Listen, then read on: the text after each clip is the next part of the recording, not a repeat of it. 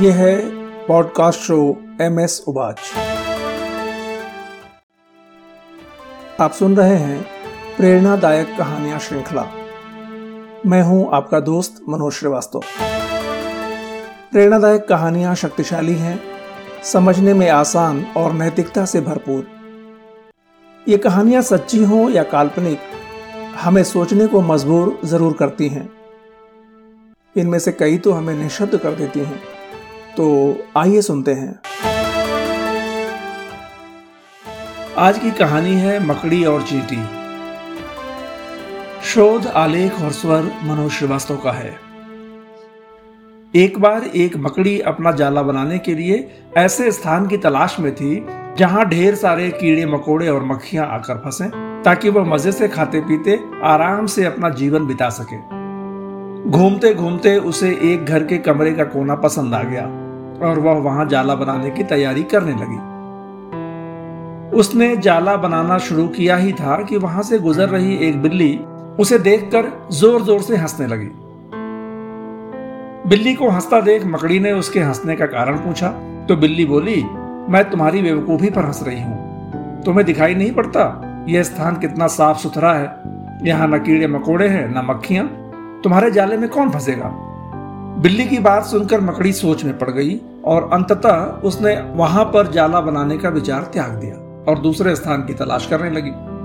उसने घर के बरामदे से लगी एक खिड़की देखी और वहाँ जाला बुनने लगी। अभी उसने आधा जाला बुनकर तैयार किया ही था, तभी वहाँ एक चिड़िया आई और उसका मज़ाक उड़ाने लगी। अरे, तुम्हारा दिमाग खराब हो गया है क्या? इस खिड़की पर जाला बुन रही हो। तेज हवा चलेगी और तुम्हारा जाला उड़ जाएगा। बेचारी मकड़ी चिड़िया की बात में आ गई और उसने तुरंत खिड़की पर जाला बुनना बंद कर दिया और दूसरा स्थान ढूँढने लगी। ढूंढते ढूंढते उसकी नज़र एक बहुत ही पुरानी, गंदी सी आलमारी पर पड़ी। उस आलमारी का दरवाज़ा थोड़ा खुला हुआ था। मकड़ी को यह जगह सबसे उपयुक्त लगी और वहाँ जाकर जाला बुनने लगी। अभी मकड़ी ने आधा जाला बनाया ही था कि तभी एक काकरोच वहाँ आया और उसे समझाते हुए बोला इस स्थान पर तुम व्यर्थ ही मेहनत कर रही हो। यह अलमारी बहुत पुरानी हो चुकी है। मैंने अभी कुछ ही दिन पहले इसके मालिक को कहते सुना है, वह इसे बेचने वाला है। कबाड़ी इसे ले जाएगा और तुम्हारी सारी मेहनत बेकार चली जाएगी।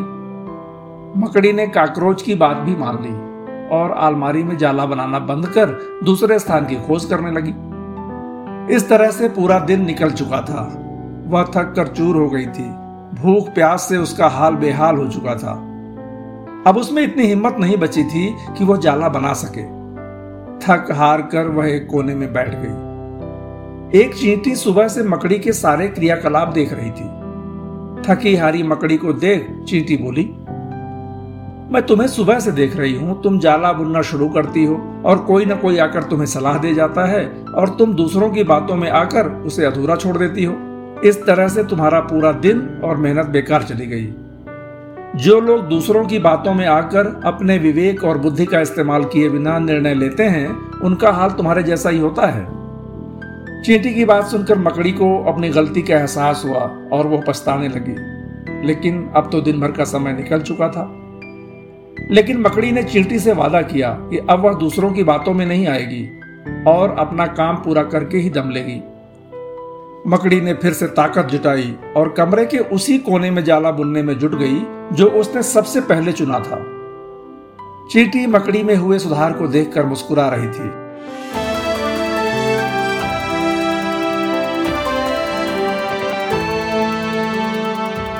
जब भी हम कोई नया काम शुरू करते हैं तो अक्सर हमारे आसपास कुछ ऐसे नकारात्मक मानसिकता के राय बहादुर होते हैं, जो हमें हतोत्साहित करने की कोशिश करते हैं।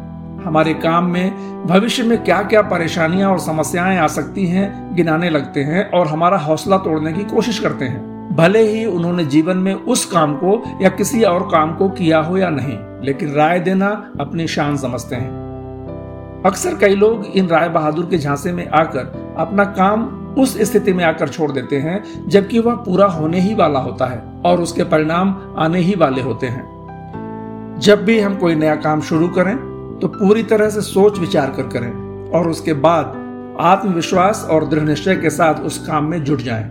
ऐसे राय बहादुरों से बच कर रहें। एक बार लक्ष्य निर्धारित कर लिया तो अब उसे हासिल करके ही रुकना है। ईश्वर और सारा ब्रह्मांड हमारे साथ है।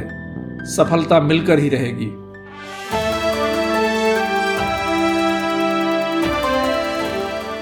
हमारा शो और कहानियाँ यदि आपको सार्थक और उपयोगी लगती हों तो इसे फॉलो और सब्सक्राइब करें।